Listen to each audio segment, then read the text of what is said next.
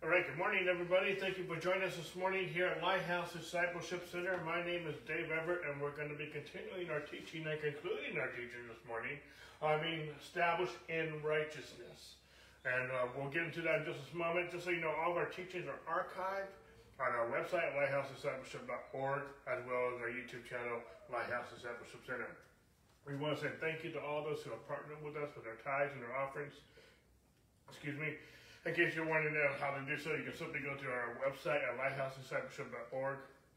Go to our give page, hit the blue button in the top right corner, click on give, and you can give them anywhere around the world. So, uh, with all that, so you, so you know, you've been following us the last 15 weeks. I believe we're week 15 as we are uh, uh, bringing this teaching to a close. This teaching on righteousness is the main teaching I teach in this church. Everything else I teach is built on this premise. Okay? Uh, I just feel like the Lord has given me over the years a uh, revelation of righteousness, and it's just been the foundation of how this ministry even got started and how this church got started. And so through the years, I've broken up this teaching into six segments. Uh, we are we've been in our last segment right now, which I've subtitled "Behold," because everything I've taught before in the last five seconds in the first 14 weeks now that we know that what righteousness is, there's, there's a way that we need to behold. We need to see. We need to focus. We need to be so permeated and, and saturated and established in how we view our lives and how we view other people and how we view life in general and how we view ourselves. And so we are at the, the, the, the, the last uh, chapter of this uh, teaching, this series and uh, I'll be starting a new series starting next week. Next week. But um, with that in mind, let me just do just a little bit of recap what we've talked so far in this segment uh, of talk about behold under the umbrella of, being established in righteousness. Excuse me. So, with that, go ahead and turn with your Bibles to Ephesians chapter 4, verse 20. We'll start with right there. We'll start there just a recap. Because in Ephesians chapter 4, We've said, uh, but you have not so learned Christ, if indeed you have heard him and have been taught by him as the truth in Jesus. There's a truth that we need to so learn. There's a truth that we need to be so imbued and permeated in, excuse me, and this truth is in Jesus. And what is this truth in Jesus that we need to so learn? There's colon here at the end of verse 21 Whether you put off concerning your former conduct, the old man which grows corrupt according to deceitful lust, and be renewed in the spirit of your mind. That you put on the new man, which was created according to God, in true righteousness and holiness. Excuse me. So we're talking about in this whole series, we've been talking about being established in righteousness. Righteousness is the new man that we put on. But this truth that we so learn is that we put off the old man and we put on the new man who's created according to God in true righteousness and holiness. And where do we do this? Where do we put off the old man and put on the new man? In the spirit of our mind, verse 23. Okay? Verse 23, when it says in the spirit of your mind, is basically the definition of behold, because the definition of behold is to see with the mind. And there's something in our mind that we need to see because we have been so learned the truth. That we are no longer the old man. We put off the old man. We cut off the, we circumcised the old. We put on the new man, which is created according to God in true righteousness and holiness. and we make this exchange in our minds. Okay? And that's what we're beholding, because this is true, because this is how we are seen in our minds.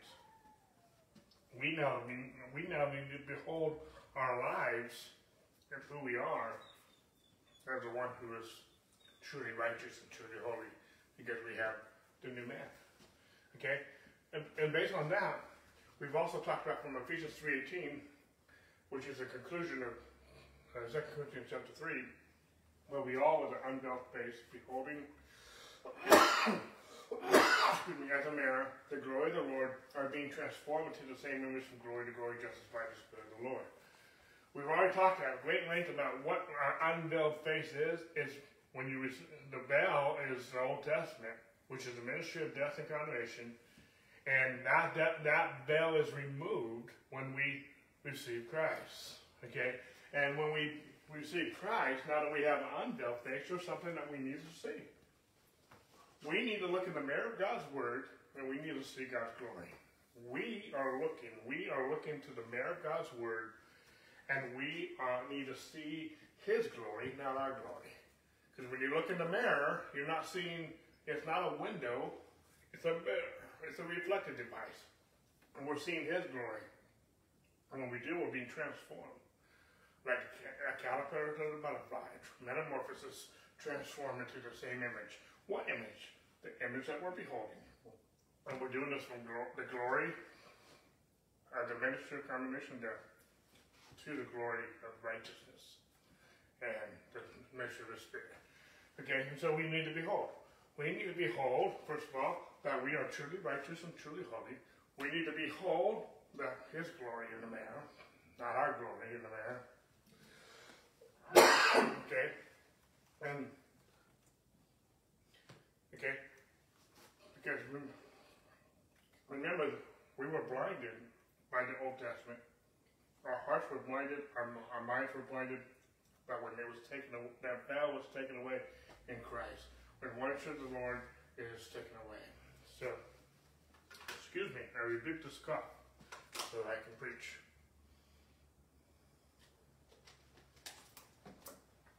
All right. So with, with, with that in mind, and we've already covered this, we are transformed from glory to glory from the ministry of death, death and condemnation to the ministry of the Spirit, which is the ministry of righteousness. That's what we need to behold. We need to behold that we are no longer under the ministry of condemnation and death. We are under the ministry of righteousness, which is the ministry of the Spirit. And we do, because the veil has been removed, we need to see ourselves as righteous. We need to see ourselves under the ministry, the administration of righteousness and the administration of the Spirit, which exceeds much more in glory. Okay, and, it, and one of our key verses for this whole series has been from 2 Corinthians 5.21, For he who made him, for he made him who knew no sin to be sin for us, that we might become the righteousness of God in him. Jesus knew no sin. Now he did not commit a sin, but he wasn't born from Adam's seed. He was born of the Holy Spirit of incorruptible seed. And he knew no sin. He never committed a sin nor knew sin, but he became sin for us that we might become the righteousness of God in him. We're not righteous in ourselves. And it's not just me saying, hey, I'm righteous or not. No, we are the righteousness of God in him. Okay?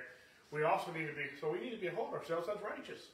Because that's who we are. If we receive Christ, if we receive him, we need to behold ourselves as righteous. We also knew, excuse me, from 1 Peter 1.23, having been born again of not corruptible seed, but of incorruptible through the word of God, which lives and abides forever. We need to behold that we are born again. We're not the same person that we were when we came out of our mother's womb. If we receive Christ, we are born again. Not a corruptible seed through Adam, but we are born of the incorruptible seed. We are born of the righteous seed of Christ. Okay? And that's who we need to behold. Because then you go back to this verse. This word become means, if you study on the Greek, it means to be born of. We are born of the righteousness of God. We are born of the incorruptible seed of Christ through the Word of God. How did, how did Jesus become born? When the, when the angel Gabriel came to Mary, and we know the Christmas story, and he explained to her how the Holy Spirit would overshadow her and she would conceive by the Holy Spirit Jesus, Emmanuel, God with us. And when that when that was said, Mary responded, Let it be unto me according to your word. And I believe at that moment when Mary said those words, Let it be unto me according to those words, the Holy Spirit overshadowed her and she conceived the Holy Spirit. Jesus, Emmanuel, in her womb. Well, how do we become saved? We heard the gospel. We believe the gospel. And we, we, said, we usually, most of us said a prayer of some sort. But basically what we we're saying, I heard the gospel, I believe it, let it be unto me according to your word. We might not have said those exact words, but that's basically what we're saying. We've heard the word of God. We heard the gospel. We, we heard what Jesus, the word of God, did for us on the cross. We believe it. We receive it. And we said, let it be unto me according to your word. And I believe, and at that moment when we received Jesus, Jesus, we were born again. Not of a corruptible seed, but of, but of incorruptible. Through the word of God that we were heard, and we said, Let it be unto me. I want to receive Jesus. And so that's basically what we did. So again, we all with unveiled face behold as a man the glory of the Lord are being transformed into the same image from glory to glory, just as by we need to see ourselves, we need to see his glory in the mirror. We're born again. At the end of incorruptible seed of Christ, we're born of the Word of God. We're, we have the new man creating true righteousness and holiness. And we are seen with the mind that we have put off the old man and we put on the new man who's created according to God in true righteousness and holiness. We need to behold who we are in Christ. Okay? And we, we also read from Ephesians chapter, again, go back here one more time, that we need to put off the old man and we need to put on the new man who's created according to God in true righteousness and holiness. Okay, we also talked about from 2 Corinthians chapter 5. A lot of times, a lot of scriptures here. But the love of Christ compels us because we judge this. We come to this conclusion that if one died, Christ, for, for all, then all died. And he died for all, that those who live should live no longer for themselves, but for him who died for them and rose again. Therefore, from now on we regard no one according to the flesh, even though we know Christ according to the flesh. We don't behold ourselves just being in the flesh. Because we're not in the flesh and we're born again. Yet now we know him that's no longer. Therefore, if anyone is in Christ, he is a new creation. All things have passed away, and behold, all things have become new. We need to behold well, we are a new creation. If we're born again, because the, Christ has died for us, and he died for all, we died. We, therefore, we regard no one according to the flesh, including ourselves. And we, are, we, need, we need to behold that we are a new creation in Christ Jesus. Folks, this whole thing called Christianity, Christianity, with us being born again and, and receiving the righteousness of God, we need to behold ourselves different.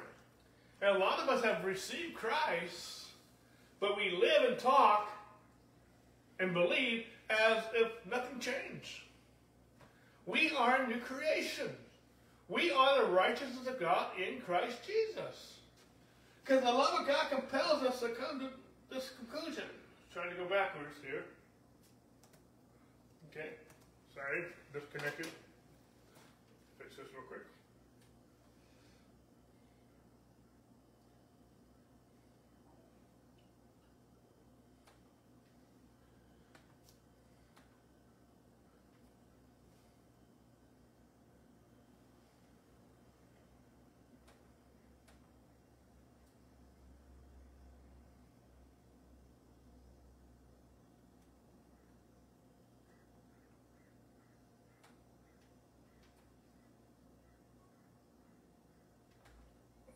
Pardon me one second, trying to get the connection on the laptop to work here. Once again. There we go, we're coming up here. Okay, so a lot of what I've been sharing so far has been a recap of where we've been. So let's continue here in 2 Corinthians 5, uh, verse 16 and 17. And now all things are God who has reconciled us to himself through Christ Jesus, who has given us a ministry of reconciliation. That goes with the ministry of righteousness that we are under. As God was in Christ reconciling the world to himself, not imputing their trespasses to them. We need to realize that God's not imputing trespasses to us. Why? He imputed them all to Jesus. Has committed us the word of reconciliation. Now then, we are ambassadors for Christ, as though God were pleading through us, that we implore you on Christ's behalf to be reconciled to God. We've already established this, so that's why I'm going fast. We've already reconciled ourselves to God. We already see ourselves as the righteousness of God in Him. That's the reconciliation. God's already reconciled the books. He's not imputing any more trespasses to us. But we are the righteousness of God in Him. Okay? And we need to see ourselves as that. And so the point I'm trying to get is that, again, I'm doing a recap right now, that we need to behold. We need to behold that we are reconciled to God. That we are a new creation in Christ Jesus. We're no longer in the flesh, but we are the righteousness of God in Him. We need to behold, we need to see with the mind who we are and what we have in Christ Jesus, our Savior and our King and our Lord. Okay. So now let's get some, some new territory, which we didn't get this far last week. So Romans chapter 6. And Paul says, Or do you not know that as many as were baptized into Christ were baptized into his death? We're talking again about being established in righteousness, but we're talking specifically about behold. And I'm going through Romans chapter 6 real quick as we, when we round this, we're rounding third base on this series. Is that we not, or do you not know that many of us who were baptized into Christ, we've already established that. We talked about that from Acts chapter 2. We were baptized into the name of Jesus. Those who were baptized in Christ were baptized into his death. Okay, we need to behold that. Therefore, excuse me, we were buried with him through baptism into death, that just as Christ was raised from the dead by the glory of the Father, even so we also should walk in newness of life. For we have been united together in the likeness of his death. Excuse me. We shall also be in the likeness of his resurrection. So, see, the, the gospel, the finished work of the cross, the death, burial, and resurrection of Jesus is not just something Jesus did for us. We are buried, we are united together in his death, and we are also united together in the likeness of his resurrection. We died with him, and we were raised with him. And some of us don't understand that. But we need to see that. We need to behold that our old man died. We put him off. He died. He was buried. And the new man is now put on, which is created according to God in true righteousness and holiness.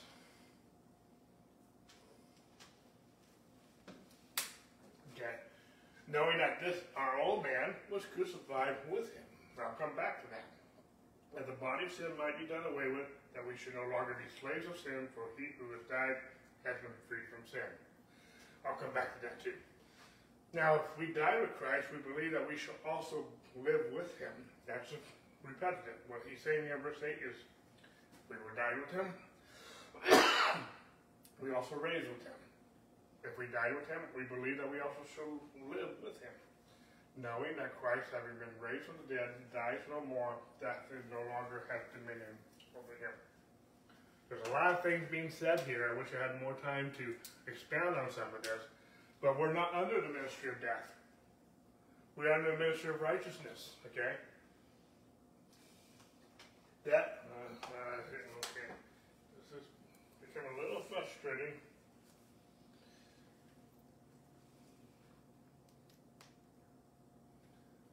Pardon me real quick.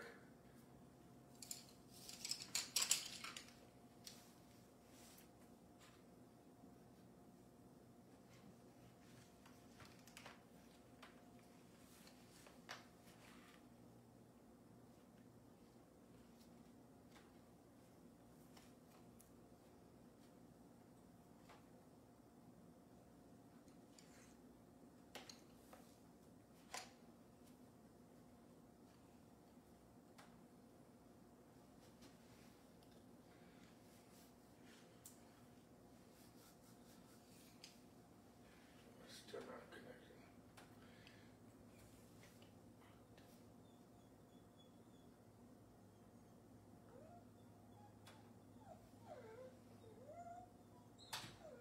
Alright, Hopefully we're connecting now.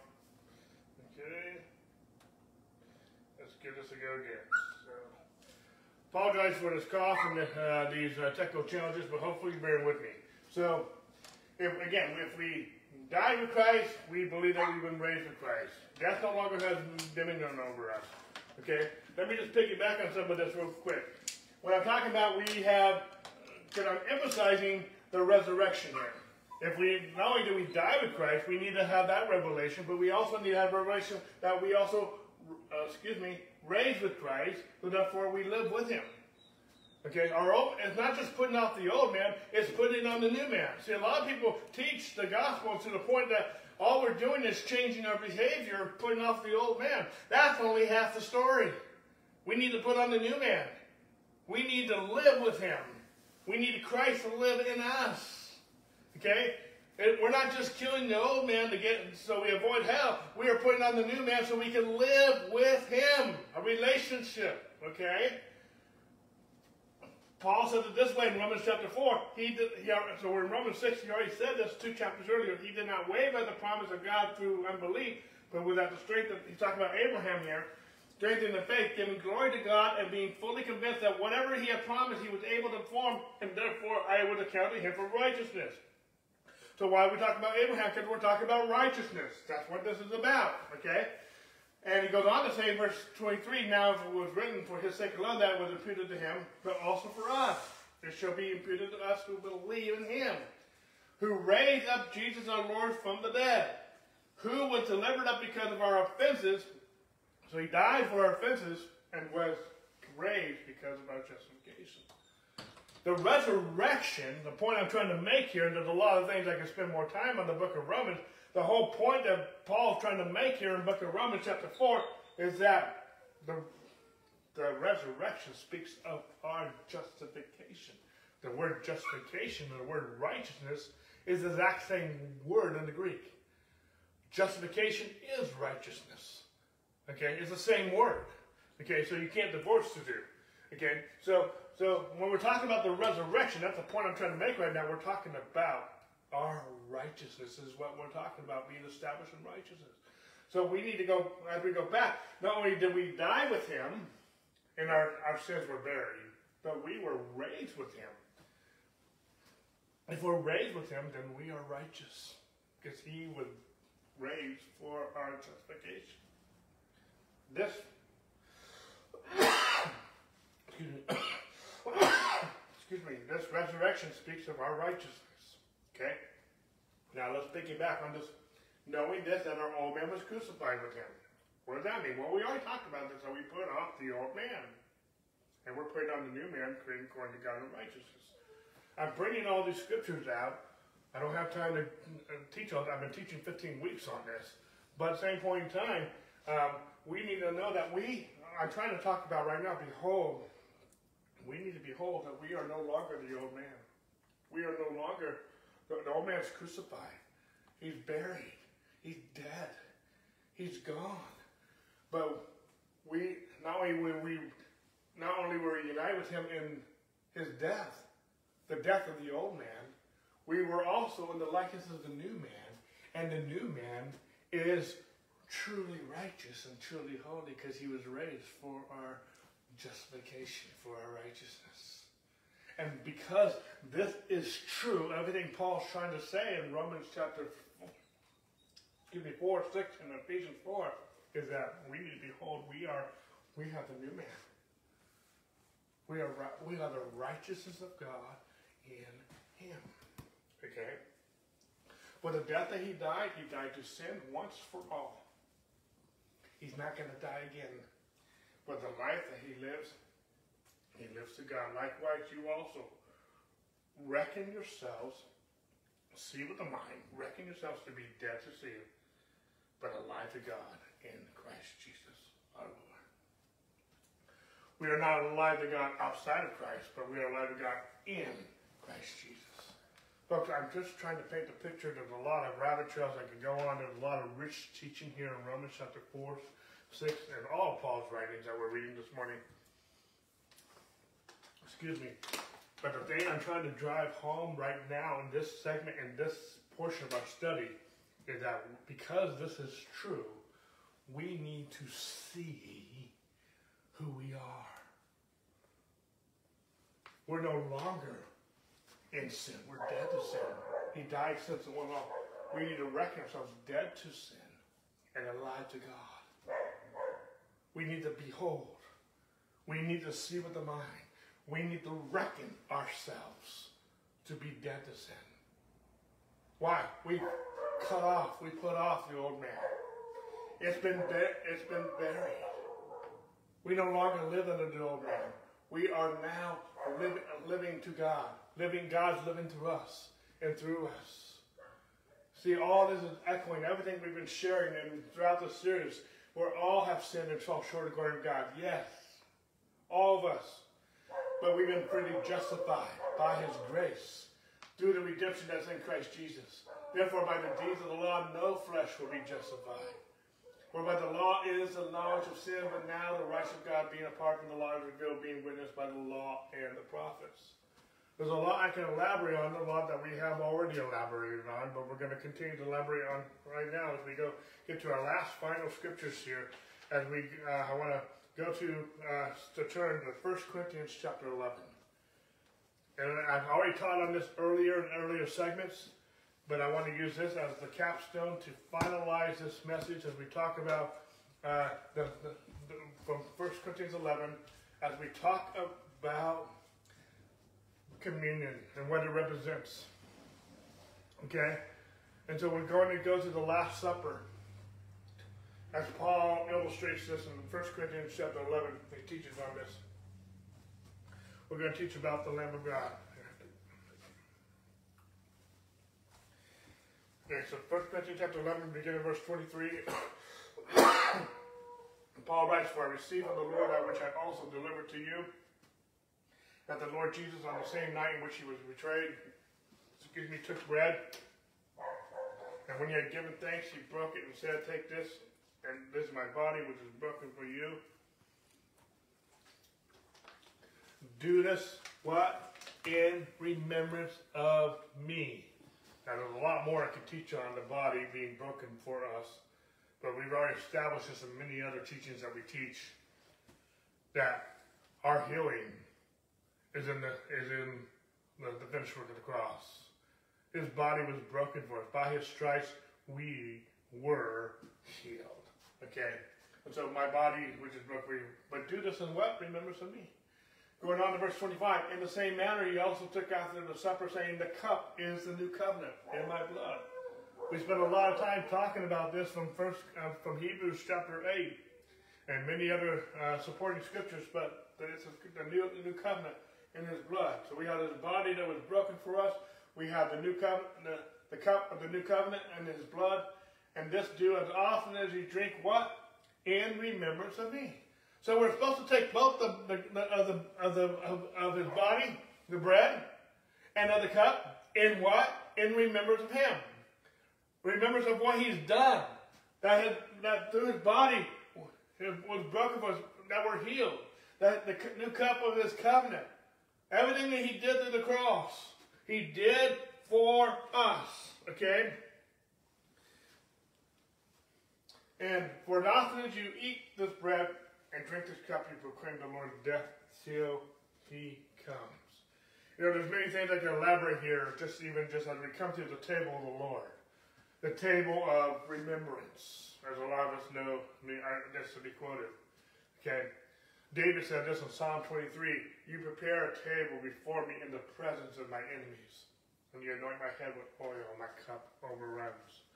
My cup runs over. Okay? There's a table that God prepares for us. No matter what we're going through.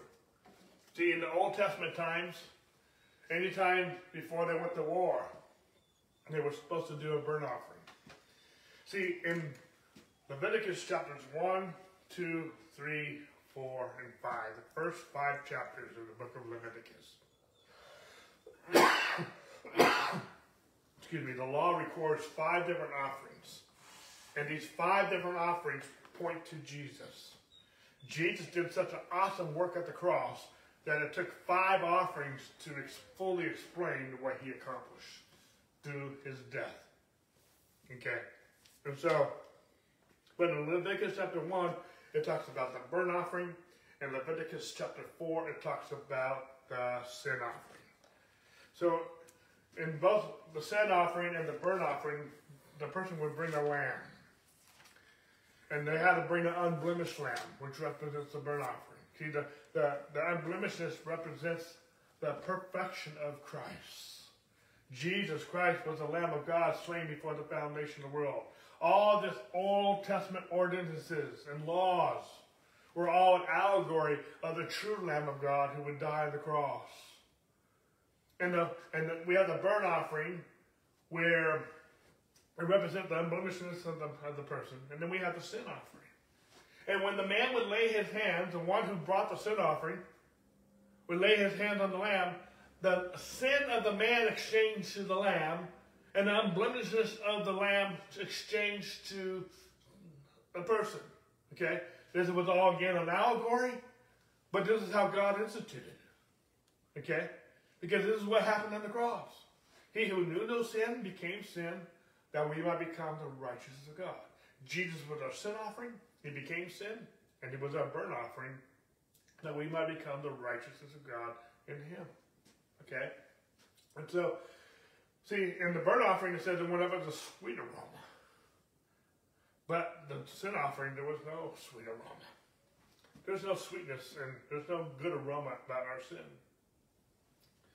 See, the, the lamb became the sin offering, the substitute, the propitiation. And it was slaughtered. It was crucified. Just like Jesus was. And when you go into the tabernacle, the lamb was slaughtered on the brazen altar. The very first thing that they did before they went into the holy place, the very first thing is there was a sacrifice made. And that was blood was put onto the mercy seat. Okay? And then the whole study study there where, where he says, When I see the blood, I will pass over. That's why we call it the Passover. The first Passover took in the book of Exodus, at the Exodus out of Egypt. the final Passover took place on the cross, the true Passover of Jesus Christ, the Lamb of God, who was slain for the foundation of the world. So Jesus became our righteousness. And the, that's what the burnt offering. See, the burnt offering represents our righteousness, His righteousness being exchanged to us. And the sin offering represents our sin offering being exchanged to the lamb, and it was slaughtered. Okay? Now, when we read this, nowhere in the Levitical law, Leviticus 1, 2, 3, or 4, 5, but specifically Leviticus 1 and 4, did they ever examine the man? They always examined the lamb. The lamb had to be without spot. See, if the man could be examined and there was no spot in him, then he doesn't need a lamb. But we all have sinned and fall short of the glory of God. So we all need, everyone needed a lamb. Everyone sinned. Okay? And so, and I mean, I was going to say, if you say you've never sinned, well, you're sinning right now by lying. okay? You have sinned. Okay? You might be deceived, but you're lying. And so, in the Old Testament, before they went to war, they had to do a burnt offering before every war.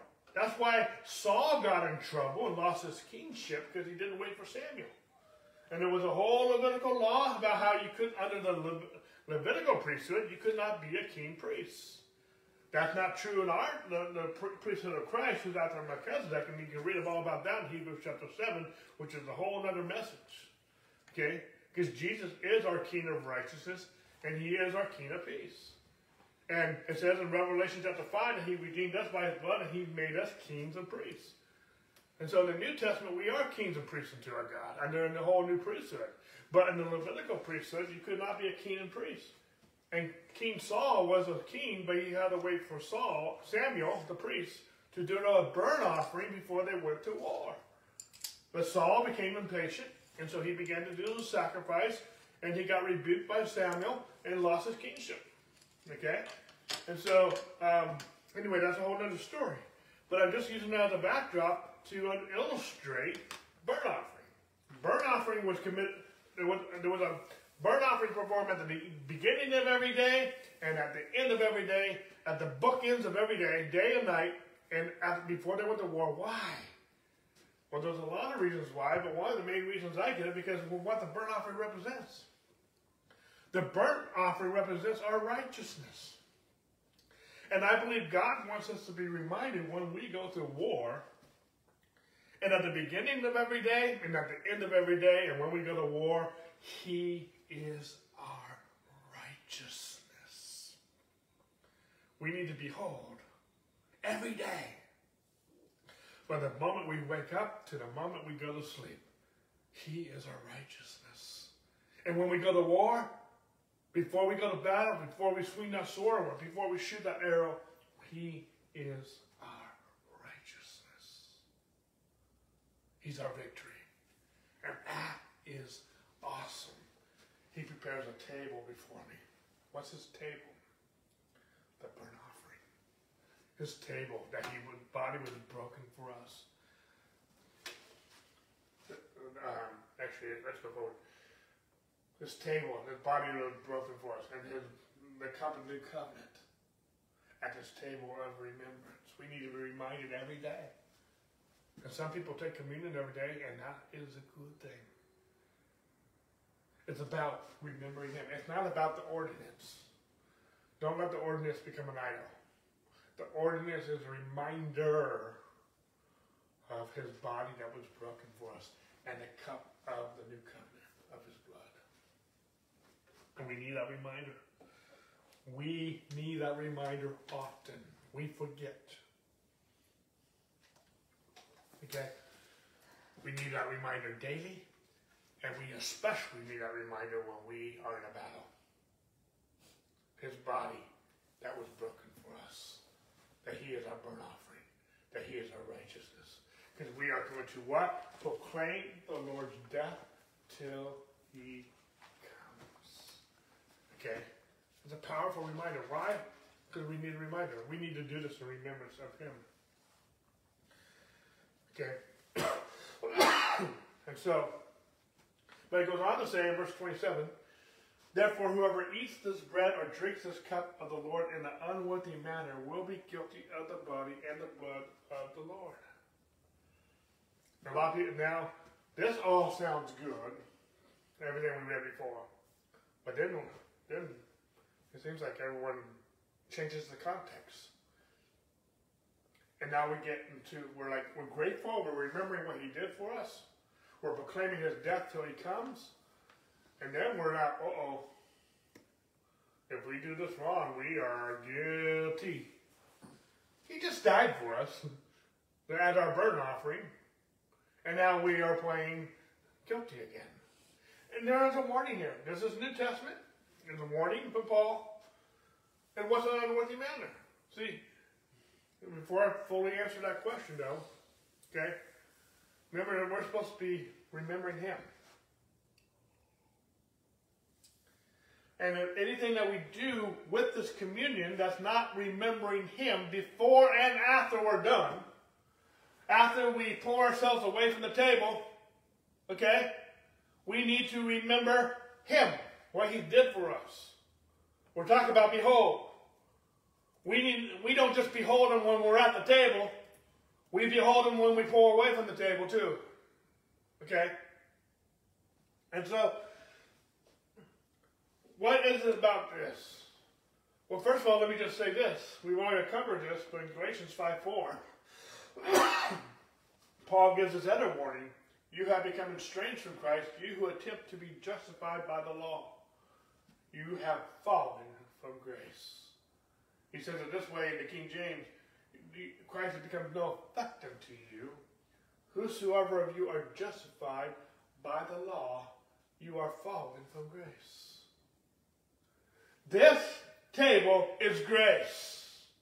This exchange, burnt offering and sin offering, is grace. This body that was broken for us the covenant of his blood is grace. And it is the power of God. It is the effectiveness of Christ. You can't get anything about Christ that is more effectual than his body that was broken for us and the new covenant of his blood. There is nothing more powerful there is nothing more effectual than that. But it becomes, we become estranged. We, Christ becomes of no effect unto us. We fall from this grace when we leave this table of remembrance of how he reconciled us to himself and redeemed us by his blood and died for our, and was with for our, our, our healing and our wholeness. And we start being we start attempting to be just by the law. We might have come to this table to become born again, but then when we pull away, we start being, trying to be attempt to be justified, become righteous, because that's the same word, justified, we try to become righteous by our performance. And when we do this, when we attempt to do this, because we can't, we can't do it. But when we attempt to do it, we become estranged. When we attempt to do so, we are not remembering Him. And when we attempt to do so, we're doing it in an unworthy manner. Okay? Are you following me so far?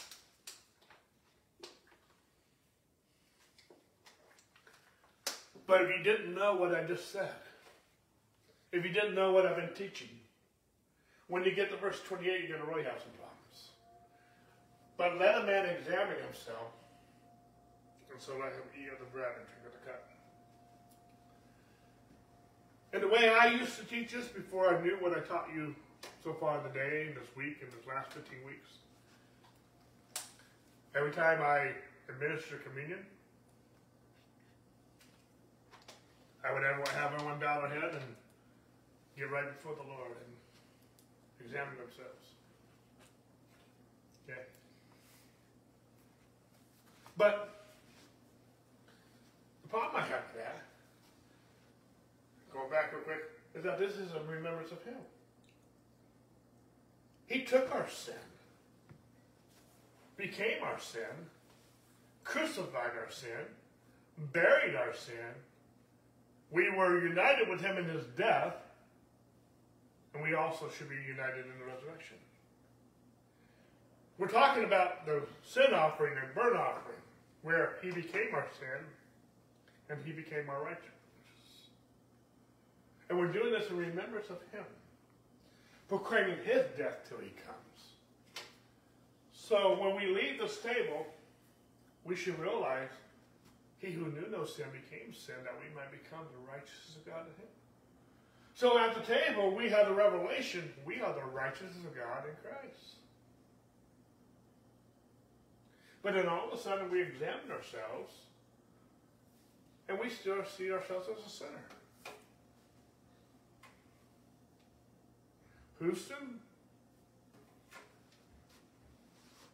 we have a problem. Christ becomes no effective to us. You who attempt to be justified by the law. You've fallen from his grace.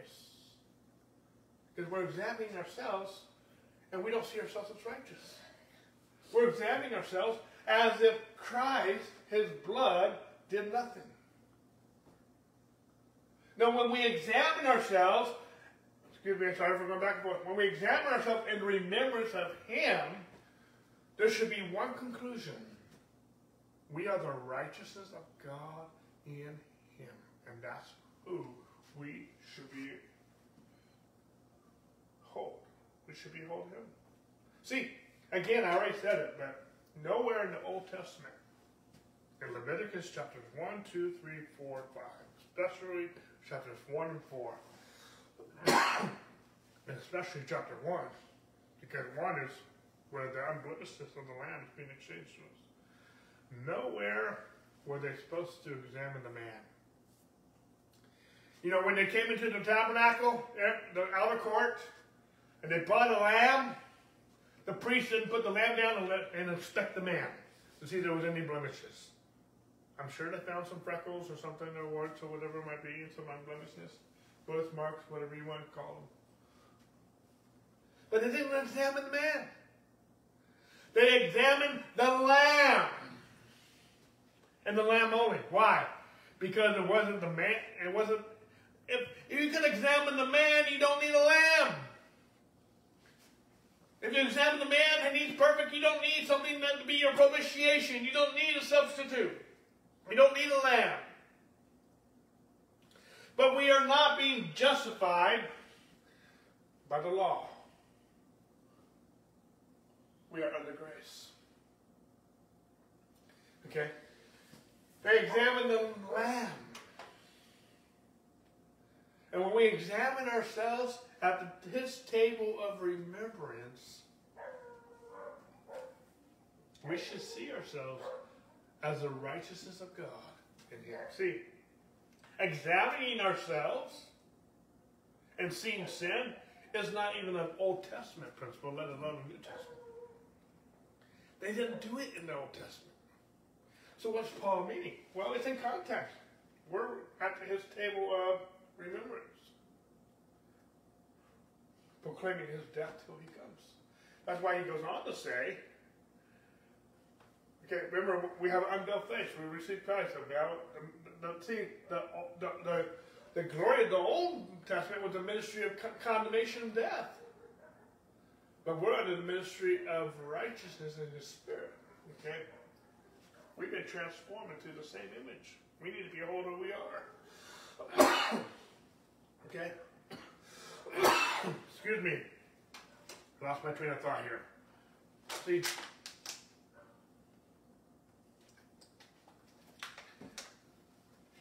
bear with me. When we examine ourselves, we need to examine ourselves and see His glory in the mirror. We need to behold Him. Because we have that same image from glory to glory.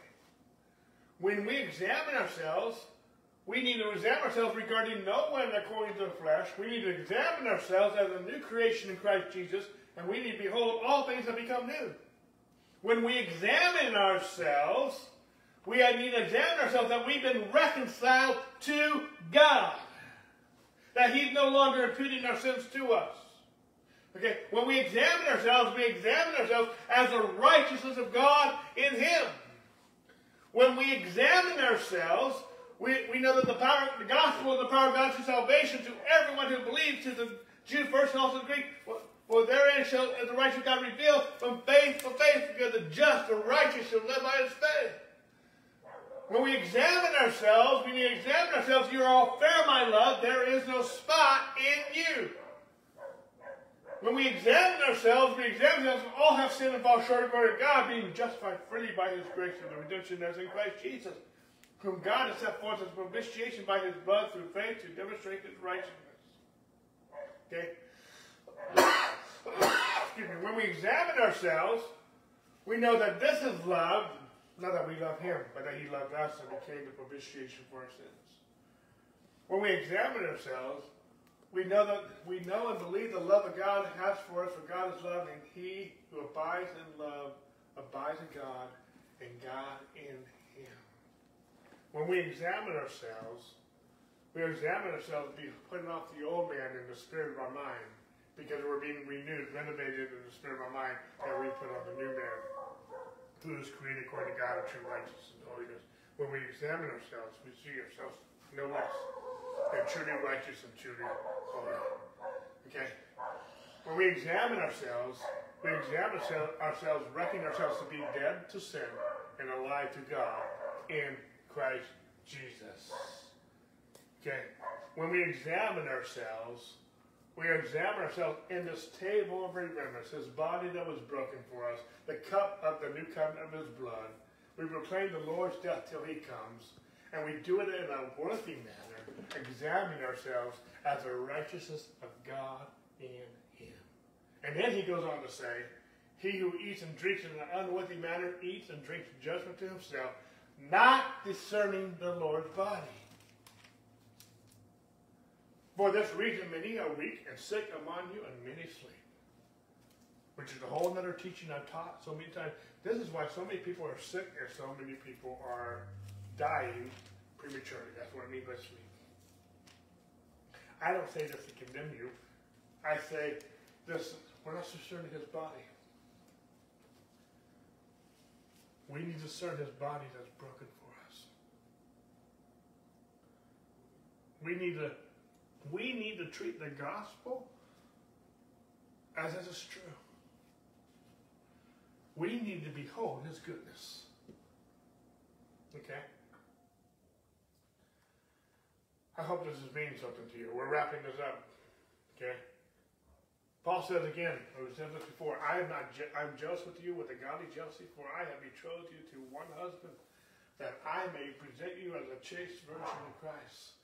But I fear lest somehow, as the serpent deceived Eve by his craftiness, so your minds it may be corrupted from the simplicity that's in Christ.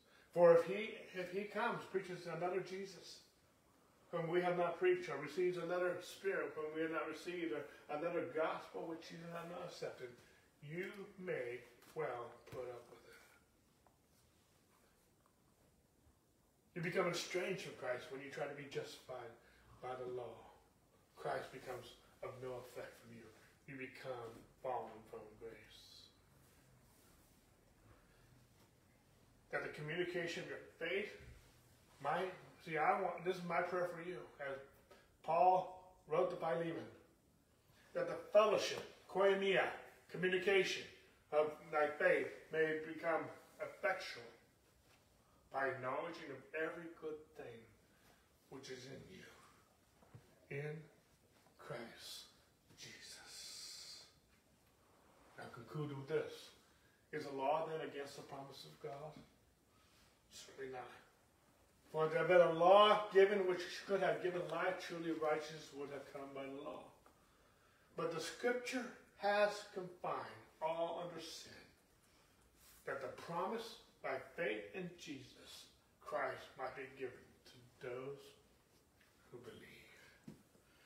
I taught many things here. I wish I could recap it over and over again. I taught 15 weeks on this. And even every time after 15 weeks, I feel like I haven't totally done the study justice enough teaching. There's so much. I wish I could teach it to you. And these teachings of 15 weeks are supposed to be, it's all one message. And you have to go to our archives and read the whole thing and listen to the whole thing. I can teach it to you. I have taught it to you. I've taught it many times in this church. But you can only get this by revelation of the Holy Spirit. And that's my prayer for you. That you would become established in righteousness. We are we awake to righteousness and. Now, I'm not endorsing sin. I am trying to implore you to be established in righteousness so that you do not sin. So you can be free from sin. Not free to sin, but free from sin. There's a big difference. I want you to know who you are in Christ. And there's many other things I can build on this. Next week I'm going to next week I'm going to start a new series entitled "Beholding His Goodness." We just spent two or three weeks talking about beholding, so that should not be a new subject for us. We need to see His goodness. We need to behold it. Goodness, gospel means good news. This can be re- re- retitled "Behold His Gospel." Behold His goodness. It's His goodness that leads us to repentance. When Moses said, Lord, show me your glory, God, God had hid Moses in the cleft of the rock, and it says his goodness passed before him. You know, there's so many times where I hear someone say they, they want a loved one to come to Jesus, someone they're trying to reach. And my prayer for that person they're trying to reach is that day we get a revelation of the goodness of God. Some of you need a new revelation, a fresh revelation of the goodness of God. When the sinners flock to Jesus, and yet today in some of my churches they're running from the church. Not all my churches, but some of ours. you know, the, sinners flock to Jesus not because he was condoning their sins, because Jesus didn't condone their sin. But there's something about seeing the goodness of God, that you will be changed by His glory. When you get a revelation of the goodness of God, it's not going to entice you to sin. It's going to entice you to change and stop sinning. It's going to cause you to repent because His goodness leads us to repentance, changing our mind, changing our, our, our actions and our behaviors and the way we think. We need to behold His goodness. Several years ago, Jesus, God spoke this to Sherry and I rest in my goodness, and I will take care of everything. We need to rest in the goodness of God.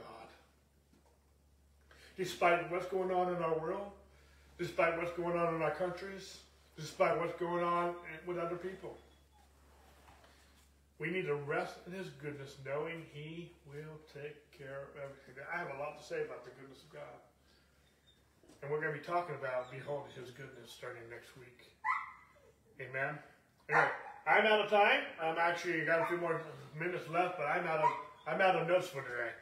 So anyway, you guys have a great week, and we'll talk to you soon. All right, God bless. Amen.